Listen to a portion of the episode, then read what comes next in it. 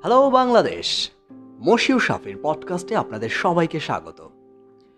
আমি মূলত আমার প্রথম এই সিরিজে গল্প বানাবো আমাদের ডেইলি লাইফের সাথে কানেক্টেড করা কিছু মোটিভেশন ব্যাপারগুলোকে নিয়ে।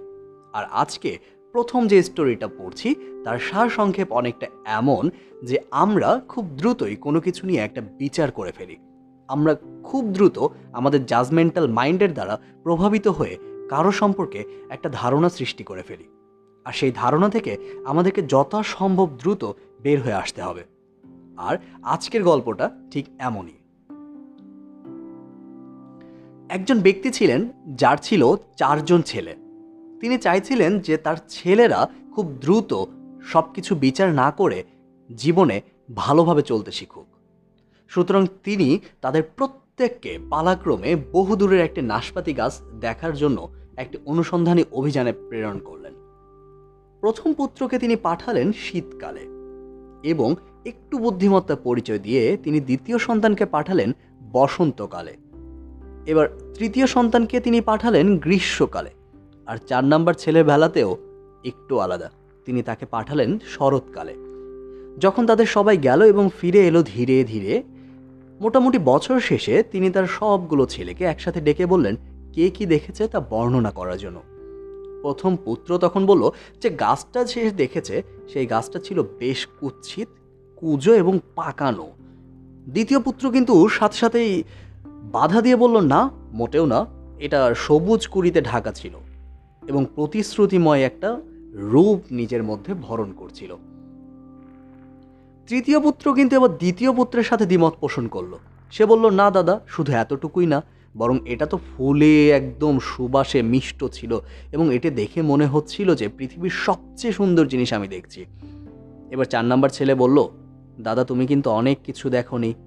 তুমি কিন্তু খেয়ালই করনি যে এটা ফলে একদম টইটুম্বুর ছিল। দেখে মনে হচ্ছিল যে এর ভেতরে জীবনী শক্তি পুরো পৃথিবীর যে কোনো কিছুর চেয়ে বেশি। লোকটা এবার তার চারটা ছেলের দিকে তাকিয়ে বলল, তোমাদের কেউই কিন্তু ভুল বলনি। তোমরা সবাই যার যার জায়গায় ঠিক ছিলে। কারণ তোমাদের প্রত্যেককে গাছটিকে দেখেছ মাত্র একটি ঋতুতে। এবার লক্ষ্য করো, কোনো একটা মানুষকে যদি তুমি প্রথমবার দেখে বিচার করো, তাহলে কিন্তু তাকে অন্য সময় তুমি জানোই না, তাহলে তোমার বিচারটা কিন্তু ঠিক নাও হতে পারে। সুতরাং গাছটাকে যেহেতু একটা ঋতু দিয়ে বিচার করা যায় না কোনো মানুষকেও শুধুমাত্র তার একটা রূপ দেখে বিচার করা যায় না। গাছটা যেমন শীতকালে একদম নুইয়ে পড়ে, বসন্তকালে যেমন প্রতিশ্রুতির প্রতীক হিসেবে দেখা দেয়, গ্রীষ্মকালে যেমন সৌন্দর্যের দেখা দেয়, আর শরৎকালে সে যেমন ফলের টৈটুম্বর হয়, ঠিক তেমনি একটা মানুষও কিন্তু জীবনের বিভিন্ন সময় বিভিন্ন পরিস্থিতিতে পড়ে ভিন্ন ভিন্ন রূপ প্রদর্শন করে। আবার দেখো না, গাছের কথাই যেহেতু বলছি, অন্যান্য গাছও কিন্তু ফলের যে সময় সেটাও পরিবর্তন করে থাকে। সুতরাং এটা কিন্তু একদম বলা যায়, মানুষের যে কোনো একটা পরিস্থিতিতে তার রূপ দেখে কখনোই তাকে বিচার করবে না। আর হ্যাঁ বন্ধুরা, আপনারাও কিন্তু কখনোই মানুষের এরকম একটা রূপ দেখে তাকে বিচার করবেন না। আজকে এই পর্যন্ত আমাদের গল্পটি। আর গল্পটি যদি ভালো লেগে থাকে তাহলে অবশ্যই আমাদের চ্যানেলটি সাবস্ক্রাইব করবেন।